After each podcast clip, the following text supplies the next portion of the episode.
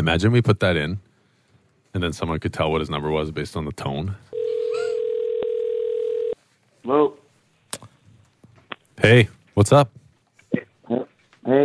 Can you hear me or no? Yeah, yeah, that's better. Is this audio okay or no? It's a little sketchy. Is there like a home line we can call you on or something like that? No. Who's, nobody's got home lines anymore. A landline? That's Are a- you in an no, no, office? it's true. No one has. A, he doesn't an office. I don't know. The guy won't even officially retire. He doesn't have an office. I don't. I don't have an office, and I and Katie says that I need one, and I'm like, fucking right, I do need one for these All right. reasons. Let's get an office.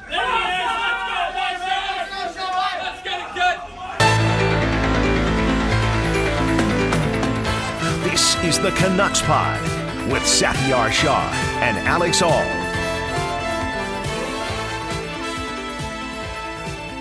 Welcome to this week's edition of the Canucks Pod on Sportsnet 650. Satyar Shah with Alex Auld, and Aldi is actually in Italy right now. But don't worry, this isn't just an episode where I talk by myself for 45 minutes. We actually had a chance just before Alex jumped on a plane to go to Italy to catch up with Kevin Bieksa, one of your all-time favorite Canucks, and here's our conversation with Kevin Bieksa. Kevin Bieksa joins us now on the Canucks pod and former teammate of Alex Auld. And Alex, you and Bieksa go way back, coming into the National Hockey League together to some degree. That's right. Absolutely. Thanks for joining us, buddy. How are you doing? I'm doing good. Yeah, uh, good to be back. I've been on this show before, haven't I? Well, you were on last year when it was Canucks Central, but now it is the Canucks Pod. This is the podcast edition. Oh, nobody, So nobody listened last year, right? Now we got tons of viewers. That's right. So uh, I thought you were going to say no one listens to podcasts, and I'm like, wait, you have a podcast of your own. So how's that Yeah, going? The uh, listens to that. no one listens to that either. how's it going? How's the podcast life? The podcast life is, uh, you know, I, I don't listen to podcasts myself personally, but apparently a lot of people do. And it's interesting because we kind of started this, Ryan Kesler and I, kind of based on demand. People are, you know, kind of throwing comments around. You should, you should try your having your own podcast. You, you, got, you guys got a lot to say. It'd be interesting. So, you know, it's it's a learning process. So we're we're kind of six episodes in right now, and, and still trying to figure out some of the kinks. But uh, it's definitely a cool platform to have to be able to talk about some of the things that you want to talk about and share some of your views, you know, hockey related and and off the ice, you know, in the real world. So it's been interesting so far. Maybe we can reciprocate and have you on our show one time. Oh, that would be great. I'd love to. Uh, oh, you were talking to Sat. No, no, no. No? Okay, def- yeah. Definitely talking about you, all. No, I'd love to. I'd No, love I'm to come on. to Sat. Oh, okay. All right. Whatever. yeah, I'm sure. But you know, the Kess and Juice podcast has been doing really well. I know it tops the charts all the time, and I know a lot of hockey fans in general like the pod, but a lot of Canucks fans have really found a lot of value in it because you guys have delved into some stories of past years. And you know, when you're playing in that team environment, I know a lot of players don't want to tell what's happening kind of behind the scenes, but has it been fun revisiting some of those stories from years past in Vancouver? Yeah, it has for sure. And obviously the the Vancouver market is kind of one of our demographics because Kess and I played there each for 10 plus years. We we grew up there, we had our families there. And when you're playing in that market, you have to be a little bit guarded with the media, right? Like you have to keep a lot of stuff to yourself and you don't want to put too much out there because you're in the spotlight as it is. So now that I'm at a point where although Aldi kind of said joked around I'm not retired, I, I'm retired basically, right? I haven't announced it on Instagram or Twitter like all these other guys do, but uh, now that I'm removed from the game, kind of a year now, year and a half, uh, I can talk about these stories more openly. And and our first two guests were, were Todd Bertuzzi and Alex Burrows, two guys that I shared a lot of time and a lot of stories with. And it's it's super fun to be able to reminisce and tell some of these stories. You know, some of the stories in the hotels and in the dressing room, and you know, when Todd Bertuzzi and Tyler Bouck wrestled on the couch until three in the morning, in their suits bleeding everywhere. Like those stories are fun to tell now because you can't talk about those when you're when you're in the midst of of a career. So uh, I think people can expect more of that stuff, and that and that's fun to to relive. Remember, like, remember sometimes we'd get back on the plane late at night, and then I feel like it was Bert and Klutch would go at it. Like everyone would be just tired, like three in the morning, and all of a sudden they'd be full on wrestling in the aisle of the plane as we're trying to get off, and like customs is on the plane trying to take our little pieces of paper, and these guys are just going at it, brawling. Like I, I remember that Bowker and and uh, Bertuzzi fight as well. Those things are they are funny to talk about. Do you think that? the game has like do you think guys are more open now or are they even more guarded like i think there's sort of a transparency with social media but that's even a lot of guys are, are smart about it and it's almost marketing in a way it's pr but do you think players are more guarded now or they're they're more open because of social media Well, there, there's definitely more access to the players now, but I think they are they are guarded. I, well, you you know the meetings you have at the start of the season when the security guy from the NHL comes in and meets with every team, Yep. and like on the agenda now is social media. So he warns you about you know all the dangers of like drinking and drugs and all that. But now they talk a lot about social media and like oh once it's out there, it's out there and it can't be erased and and that's like the main topic mostly in those security meetings. So it's it's something that they make the players aware of, and especially if you're playing in a Canadian market where you have you know hundreds of thousands of, of followers, you you have to be careful what you put on social media. So I feel like the guys are guarded, and they only put like the cool stuff on, or or they put promo po- uh, posts, you know, posts that are you know advertising a company or something, something that they're kind of forced to do. Right. Like how many players really, besides maybe PK Subban, have like an account where they put what they want and they really show who they are? Like there, there isn't many. But back back in the old days, you didn't have to worry about any of your personal life leaking. So a lot of a lot of those the shit that happened on plane. Sorry, I can't say that. no My- we're, we're podcast It's okay, we're let, all right. let it rip Yeah. we'll But just edit it out when it goes on radio Back in a lot of the stuff back in the day, like those fights on the plane, and I think I remember one time Kluch like jumping on someone's car at like a team party at Jovo's house, a Christmas party, and they were trying to drive away, and Kluch jumped on the hood and was jumping up and down on. Him. He was like, "Get the heck off my car!" And like funny stuff like that. That used to happen because nobody could record it with their phone. So like there was more uh, interactions like that that were that are, make great for great stories now. So the game the game was better back then. The game was better because there was no public record of events. No, it's you're absolutely right. I mean, it's it's crazy. I think about it like when I went away from home. It's like I went to junior in '97, and like no one on the team had phones. I remember my last year of junior hockey. I had a cell phone, and I felt like I needed to like almost hide it from the coach. Like I'm on the I'm on the bus and and it's the complete opposite now. It's like these guys have their phones everywhere, and it's there's this constant contact, like you said, and and with that, uh, you're absolutely right. I mean, the the meetings with the NHL security and talking about you know being being safe in that online platform, that online environment. It's it's really important, not just for for young hockey players, but but kids. I mean, I know you you've got two kids as well, Kevin. Like it's it's something that these these young people are growing up with. It's a completely different world, not just in the in the hockey life, but also in in society, isn't it? Yeah, it is. It's something that's you, you're right. The- Every the world's evolved, right? So phones are and social media are a part of our our world now, like like it or not. So you know what's funny though is guys guys check their phones in between periods. Oh. So like my last couple of years in the league, I was amazed where in between periods guys would leave the locker room and like you get off your the top part of your gear when you come into the dressing room and and usually the coach doesn't come in till like six minutes left in the period so you got about 10 15 minutes there and some guys will go in the gym some guys will go to the trainer's room whatever right and Backup I- I- goalies go uh, go stuff a bagel in their mouth. Not that I ever did that. well, yeah, you, in in Anaheim, they would go hide in the gym and they would eat some food, like Yeah. you know something, right? Because when you're not playing, Oh, you're starving, right? yeah. you're just sitting there.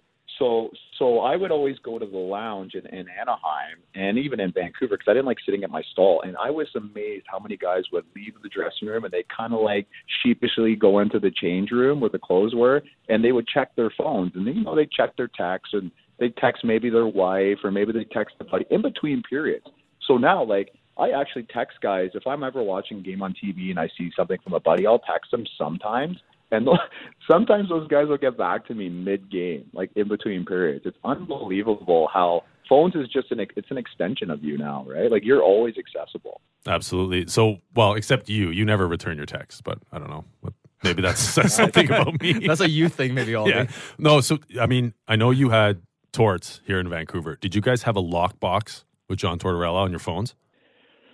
Torts- Because in New York we did. Forget about well, we didn't have a lockbox, but forget about phones. Like Torts hated email. He Oh, just yeah. hated the World Wide Web. So he, for training camp, he said, I'm not sending out emails to all you guys because I hate email. I, wa- I like hard copies. So what he did is uh, a lot of the young guys would stay at the Westin Bayshore Hotel, and obviously all the older guys like we'd stay at our own houses and, and apartments. So he would post a, a hard copy piece of paper at the hotel for the schedule for the next day for training camp. So I lived in Coal Harbour at the time. I, I would walk over to the hotel. I would take a picture with my camera phone, and then I would text it to the twins and Kess and Burr and and all the older guys because Torts didn't like email.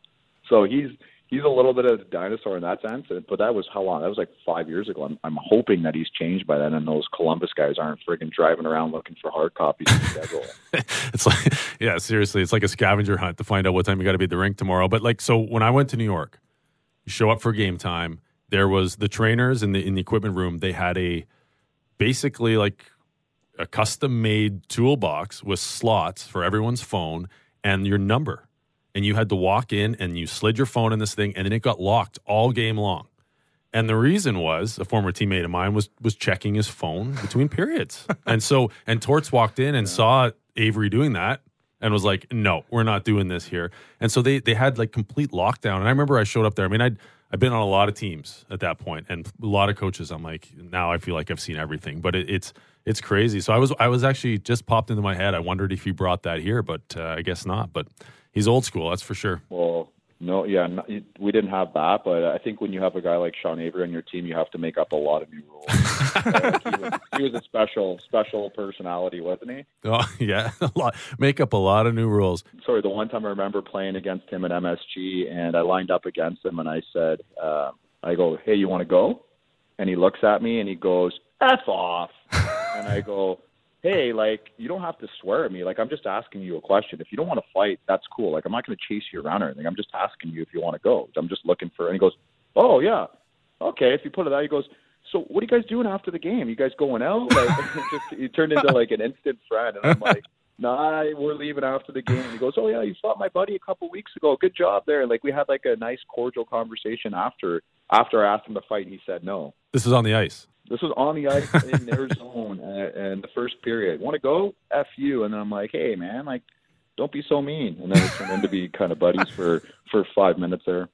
Well, it's it's uh, that's pretty funny. And, and so you're talking about making new rules, and we all know that the Sean Avery rule, right? Remember in the playoffs, he's like turning around and screening Marty Brodeur, and so Oh yeah. this is a tie-in to. I know you're you're coaching uh, your son Cole in his minor hockey as well. Last night, I'm at a we're at a minor hockey game, and the referee comes over to us and is like, um, "Your your one player there can't look back at the goalie to screen them and mirror their movements." And we're like, "What?" And she's like, "Yeah, the the Sean Avery rule." I'm like, "Are you kidding me?" Like in my the, the the player can't look behind them to see where the like, it, and that just popped in my head too because I'm like, I was kind of laughing uh, on the bench about that. I'm like, I've never heard of that other than Avery was took it over the top, but you can't even know where the goalie is behind you. So I don't know. I thought that was kind of a, a weird thing, but that's that's refereeing at Burnaby Winter Club, I guess. I don't know.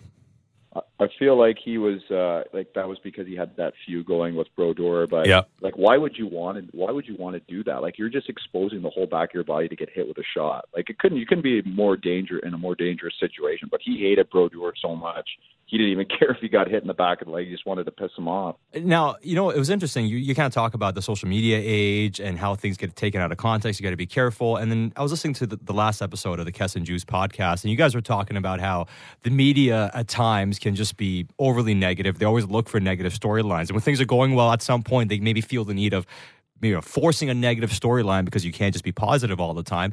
And you talked about how even as a veteran player, there are times you battle confidence and you would have to call whether it's somebody in your family or former players you play with or, or friends from way back in the day that would always kind of talk you up. How hard is it for a young player to navigate that confidence at the National Hockey League level, even when you are a good player and having success? Well, I think to to make it and to make it long term and to be a really good player, you have to have emotional intelligence. And I think it more than being physically capable to play in the NHL and in the Canadian market, you have to be emotionally mature enough and uh, capable enough to deal with that kind of stuff. If you're playing in a Canadian market, like Vancouver, like Toronto, like Montreal, you're going to at some point read or hear negative stuff about you, right? And it's your job it's your job to filter that in and out and, and, and keep your confidence because we all know everyone who's ever played the game knows the best hockey you ever played in your career at any point, whenever it was, was when you had full confidence and you just thought you could do anything out there. And if you're a goalie, you thought no no pucks are going in on me. I just feel unbelievable. Your confidence is at an all time high, and it's your job to keep your confidence throughout the year. Right? Torts used to say, going back to Torts, he used to say, I don't have any confidence in my pocket. I can't give it to you. I, I don't know how to give you confidence. Like that, that's a that's an internal thing that every guy has to like. They it's a struggle, right? Because confidence, I think, comes from you know doing the right thing over and over again and making plays and and making good decisions, right? And it, when you're turning the puck over and you're not making good decisions, you you lose your confidence, and you have to know the guys that know those guys on the ice that they turn the puck over and they don't even care, then they go back the next uh, shift and make a great play like you have to have a little bit of that element to survive in a Canadian market. So the media certainly didn't make it any easy on easier on guys. You know, sometimes you need a pat on the back and you need, you know, a great job, you're a great player. Forget about you know how your last little stretch is going. And that helps you get through that a little easier. Well, that's interesting. Like you, you mentioned the confidence. The I, I know exactly what you mean. Those those really highly skilled players who they just they don't seem to care, but in a good way, like because it can just roll off their back. What do you what do you think comes first though? Is it is that confidence there because they have the skill and they have you know obviously that execution, but also the trust of the coach, and it's like they're put in a separate category that it's okay for them to make those mistakes, or is it the opposite that they're in that position because of the fact that like I, I always find that interesting, especially when dealing with kids how do you instill that confidence in them or, or, help nurture that in them? Like you're right like the coach can't just give it to a player but you can help them in terms of developing it. What do you what do you think comes first there?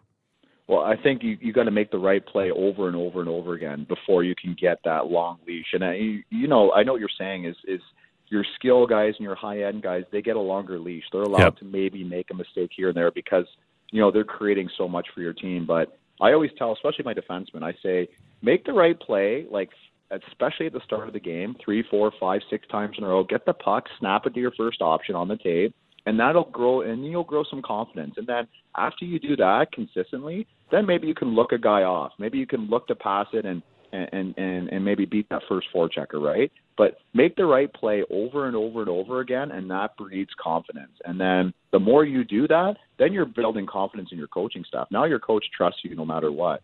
I remember Marc Crawford used to tell me uh, back in my first year, he said when he coached, because I remember I used to, you know, especially when I was earlier in my career, I used to show my emotion too much. So if I made a bad play my first year, I would come off and I was pissed at myself, and you could see it. And Marc Crawford pulled me aside and he goes, You know what?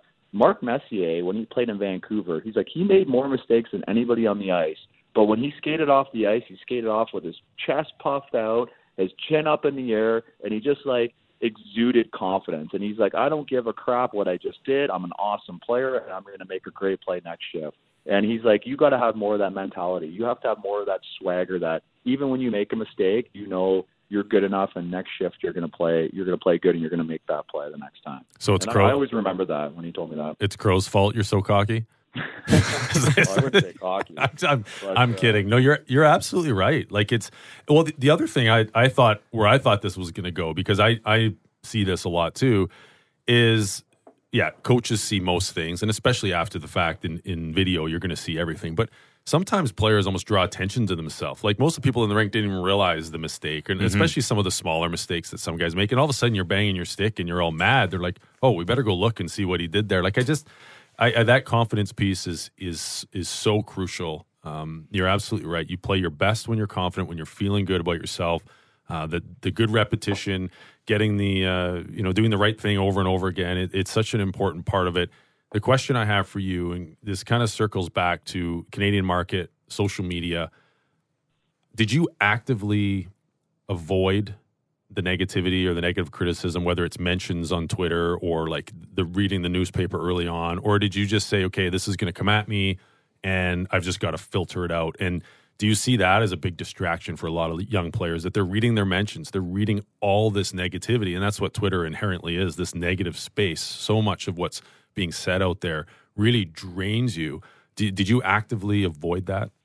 I I started out uh, as a young player in a Canadian market, reading a lot about you know, a lot of the articles and stuff. It was more articles back then, right? Yeah, Twitter yeah. wasn't as, as prevalent, so it was more articles.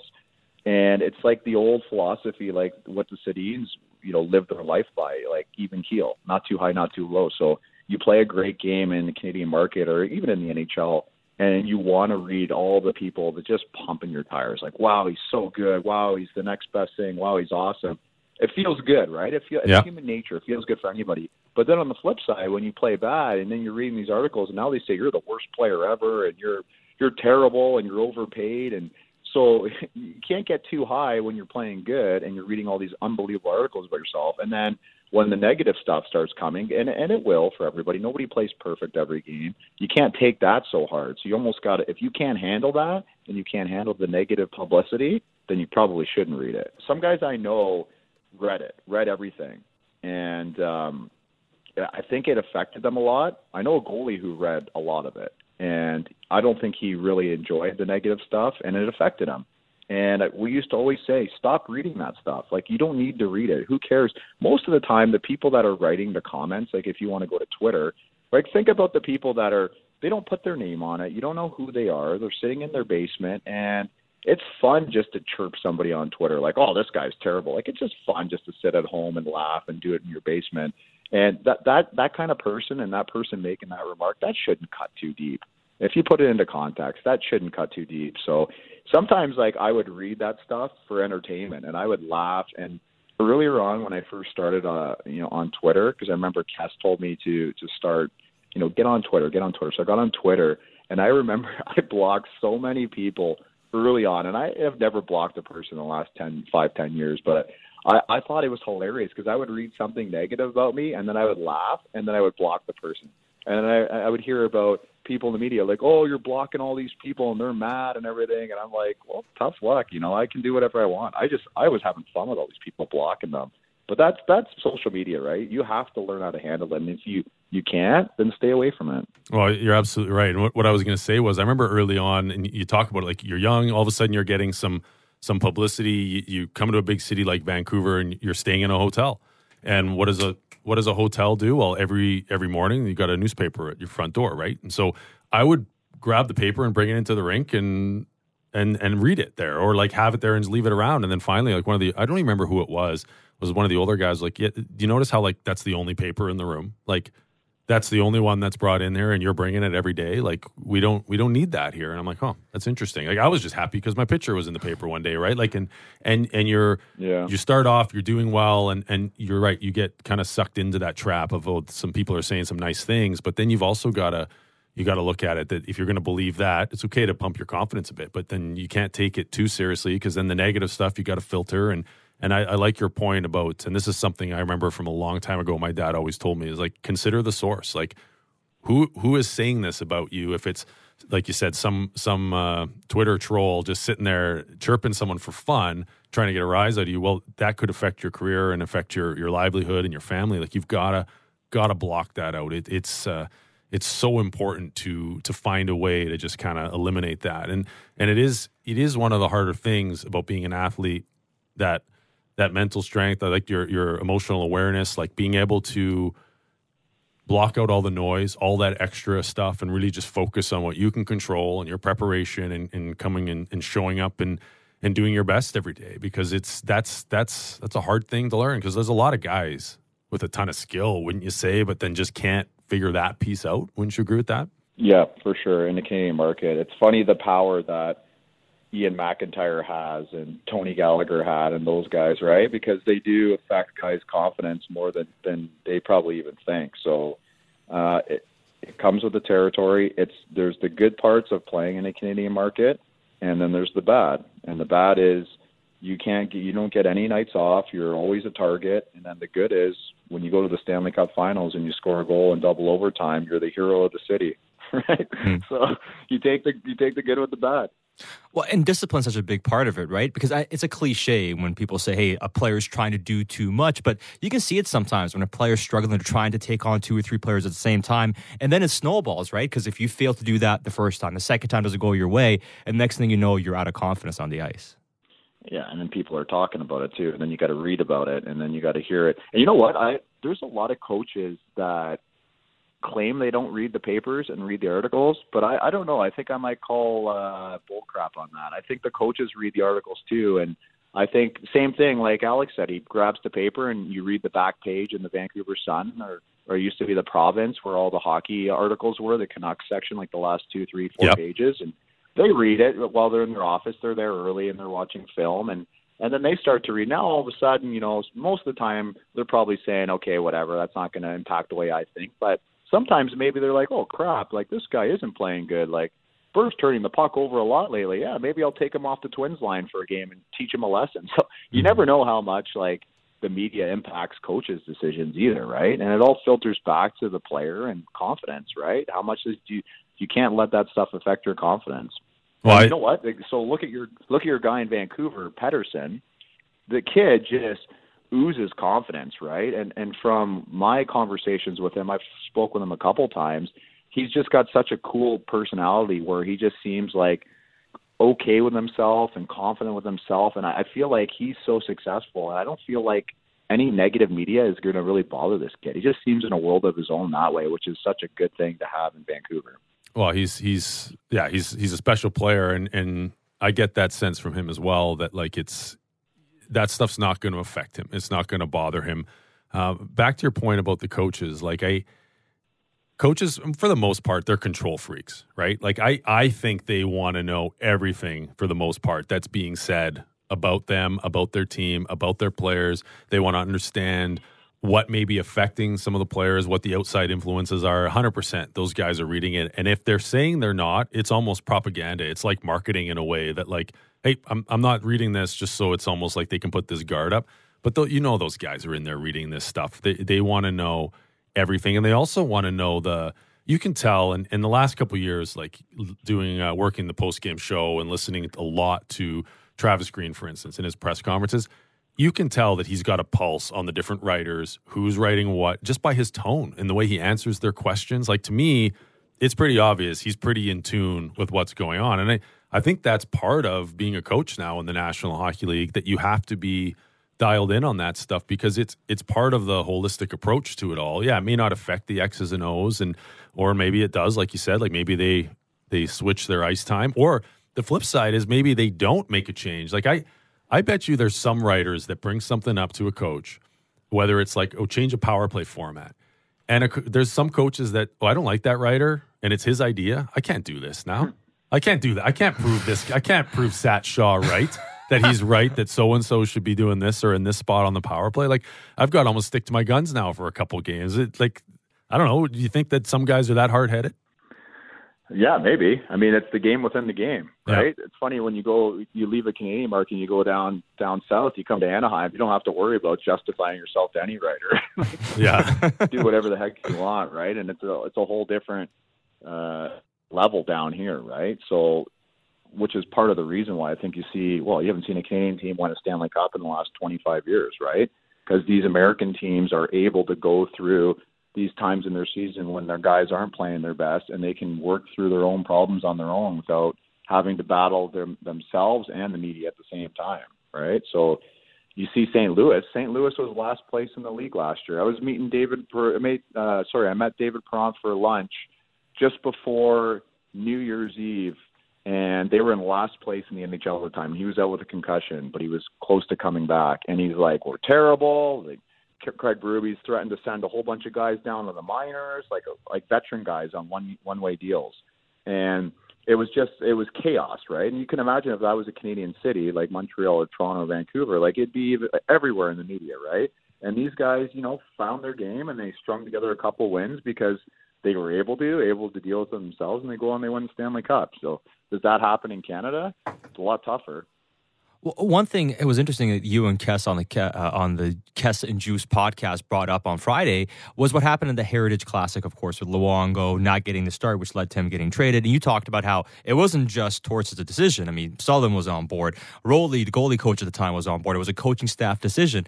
How often do you think coaches outthink themselves as opposed to doing maybe what's best for the team? And you're thinking you're doing the right thing, but next thing you know, it leads to a player wanting to leave the organization and everything snowballs. I think coaches are trying to make the right decision, but it's, it's just tough to know you know, hindsight's twenty twenty. So like when you're in the moment, who knows at that time what the right decision is. But I remember when Willie Desjardins came in, he said, and maybe this had something to do in his with his meetings with ownership before he was hired. But I remember him saying to the Twins and I in a leadership group meeting, you know what, like I'm going to do what's best for this team, and sometimes you know doing doing this move or playing this young guy is is is not the best thing for the team like long term. Maybe it's playing that veteran guy who you know the guys really respect in the room. Like he said, he made some mention along those lines, and it made me really think, oh my god, this is going back to the Luongo thing, right? Like, yeah, maybe short term. Uh, Eddie Lack gave us the best chance to win that one particular game in January of 2014, I think it was. But long term, you just lost a Hall of Fame goaltender, and I don't think the team has has ever had a chance ever since Luongo left. Right? Like you can't win in this league, especially in the West, without a, a premier goalie. Or sometimes you need two now. So yeah, like that was that was not a very good decision looking back, but. I think they tried. They tried to make the right decision because their heads on the line, right? So you got to live and die by the sword. And and I respect coaches that make the decisions and, and then they live with the consequence. Torch always say that if I'm going down, I'm going down my way, which is the way it should be as coaches. Well, I I agree with that. I mean, like you said, you can look back and say, hey, it's it's the wrong choice, but there's there's a certain level of uh, respect in a way that it, it wasn't the easy or popular choice. It was what they believed was right. You can you can argue it was wrong for sure, but I, I agree. Like it's it's funny. Like there is so much. I only had John Tortorella for like a couple months, and I haven't seen him much. Uh, I saw him once or twice while he was coaching the Canucks, but there are a lot of things that I remember. He had some powerful messages in the locker room in terms of the way he addressed the players and and all those sorts of things, like the, that accountability, going down with your decisions. Like I think that's that's something at least on that one hand. I mean, he was he was obviously colorful in terms of being a good quote, um, somebody who was was fun to cover for the from the media point of view, but also like as a player, he seemed upfront. He seemed honest with what he was saying, and that one obviously came back to to sort of bite him in the butt. But it was, uh, I agree. I mean, what you wonder what could have been if if Luongo never would have left. Then at the same time the way Jacob Markstrom is playing now, and you see the goal that he is playing for the Canucks, and, and he's part of that trade as well. So there's so many facets to it all. But at the time, I think, you know, for me, I, I say like just out of respect for what Luongo had done to play in that sort of environment, that seems to have been the right decision. But hey, you got to live with the consequences, and those guys are are gone from here. They're doing other things. They're all, they're having some success in other markets, but they're not with the with the Canucks anymore. Um, and Torts Torts landed on his feet too. Absolutely. Right? So he he had the the five year deal, fired after the first year with with Van, and then landed on his feet. And you either I think you either love Torts or you hate Torts. And I'm I'm a guy who loves Torts. Right. I still talk to him once in a while. He he wasn't the easiest coach I had. Super demanding. We had a couple battles, but just like you said, I I just love I love when coaches are direct, right? I like when you know where you stand. I don't like mind games. I don't like sarcasm, condescending remarks. I, I like where I where I'm at. Am I not playing good enough? Tell me. Hey, you're not playing good enough. You have to play better. You're you know, you're defensively you're not good enough. Offensively you're not creating enough, right? Like I just love the honesty and Torts was super honest with me and more than anything he just loves compete. So I, I like Torts. Well, you mentioned a couple battles. Do you have anything you can share there? Yeah, I mean, I think I think I shared this story before. I don't know. Like, but we were playing a game in Anaheim, and he he liked defensemen to play three on two a certain way. He liked them. He called it holding hands. So he liked them to be really really tight and just let the guy go down the boards and take a shot and, and give the goalie that shot on three on twos. So we're in uh, Anaheim at the start of the season. End of the second period, there's a three on two. I tr- I think I have a tight enough gap. I can step up on Perry. He puts it through me. It hits my skate, goes to the next guy. A bit of a lucky bounce and then he goes backdoor through my partner Hamhuis for a tapping goal. So it's like it's like a two-one goal. The game ends up being like six-five, right? It's a meaningless goal. We go in between uh, intermissions in Anaheim, and remember the coaches' room used to be like right behind the dressing room, like attached, and yeah. the whole um, for ten minutes, all we can hear is Torts yelling and screaming like this effing guy, blah, like just screaming, right? So I remember I'm sitting in the room and and nobody really knows what he's yelling at, and I said to Hamhuis, I go, I think he's mad at me. And he goes, No, I think he's mad at me. And then Edler's like, I think he's mad at me, guys. like nobody knew exactly who he was mad at. And then he comes in the room, and his whole speech before we went out for the second was how I'm I'm selfish or I made a stupid play and I'm selfish and I don't and something along those lines. But it was definitely directed at me, right? So fast forward, we had a we had a day off uh, the next day, and I go home and I kind of divulge everything to my wife and and I go in two days later when we go back to the rink and I say, I got to talk to you. And I work myself up and I have like a planned speech. And I go in there and I say, listen, like, I'm not a first rounder. Like, I've worked my way to get here. I've earned every right. I'm a good teammate. You know, I made a bad read, but this doesn't make me so. Anyways, we hash it out and he calls a team meeting then. He brings everyone into the room. He goes, This guy came into my office. He yelled at me. I yelled back. I respect this guy. And then from there on, like, awesome, awesome relationship. But we had to really have a little bit of an FU battle before we figured it out. So he knew where I came from, I knew where he came from, and everything was great after that. Uh, Kevin, I know you've been very gracious with your time, but before we let you go, we do have to ask you about this current iteration of the Vancouver Canucks. And similarly to when you and Aldi and Kess, uh, and sorry, uh, yeah, Kess and Burrows and all these guys came together throughout the same period of time, a lot of these young Canucks players are coming up together, whether it's uh, you know, Boeser with Horvat, with Hughes and Pettersson and these guys. How valuable is it for team chemistry to have some of the most important core players kind of graduate at the same time? Well, it's a good start for sure, and that's the way it was when I came to Vancouver. We had a nice core group that came up together, and we grew up together. We we had kids at the same time, and we were really tight off the ice, and and that always makes a team closer on the ice. So this core has been, uh, you know, it's been assembled and within the last probably two, three years, and I'm not sure what they have down the pipeline for prospects, but it's it's a pretty nice looking core right now. That's that's young and it's going to get a chance to play together for probably the next six years. I think is usually the window that you get with a group before you kind of give up on them. So that's huge. They just have to they have to get used to winning and they have to build a culture where they just expect to win games and expect to win those tight games and, and develop a little bit of a swagger. Like ours was like a you know, like a four or five year process before we got to 2010, 2011, when we were one of the best teams in the world then. And then, you know, it, it's a swagger that develops over time, but you gotta you gotta have success to get that swagger. So these guys now they got the familiarity with each other. There's some highly skilled guys in good positions, and they got to put some wins together and, and make the playoffs is probably the first step because it's been five years, right? They're due. Everybody knows they're due in that city to make the playoffs again, and get their feet wet, and then hopefully next year is a year that they can push far in the playoffs, right, and make that splash. Well, we're certainly hoping so. Covering this team here in Vancouver. Uh, he is Kevin Bieksa. Make sure to listen to the Kess and Juice podcast. Make sure to subscribe, rate, and review. We always appreciate your time, Kevin. Thanks so much. Pleasure's all mine, guys. Good talking. Yeah, thanks. Let me know when I can join you guys. I'll be right on the phone. Okay, we'll talk about how you made up the nickname Juice then. I it wasn't me. I will I will take that to my grave. It was not me. Actually, you know what? Since you brought that up, um, you talk about names. Is that the only way you could get Kess to do it? Give him top billing? you got to fluff Kess, you know that. Right? you got to treat him like treat him like gold, and then that's then he'll he'll do whatever you want as long as he's treated like gold. All right, there it is. Treat Kess like gold. okay, boys. Talk Thanks, buddy. Okay. Thanks for listening to the Canucks Pod, Satiar Shah with Alex Auld on sportsnet.ca and on your podcast. We look forward to talking to you again next week. Aldi will be back from Italy and we'll have lots to get into. And make sure to rate, subscribe, and review right here on Sportsnet 650. I think I may actually miss her. the fair Phyllis. I know this is going to be difficult for you, but I'll try to console you. I've forgotten her already. か。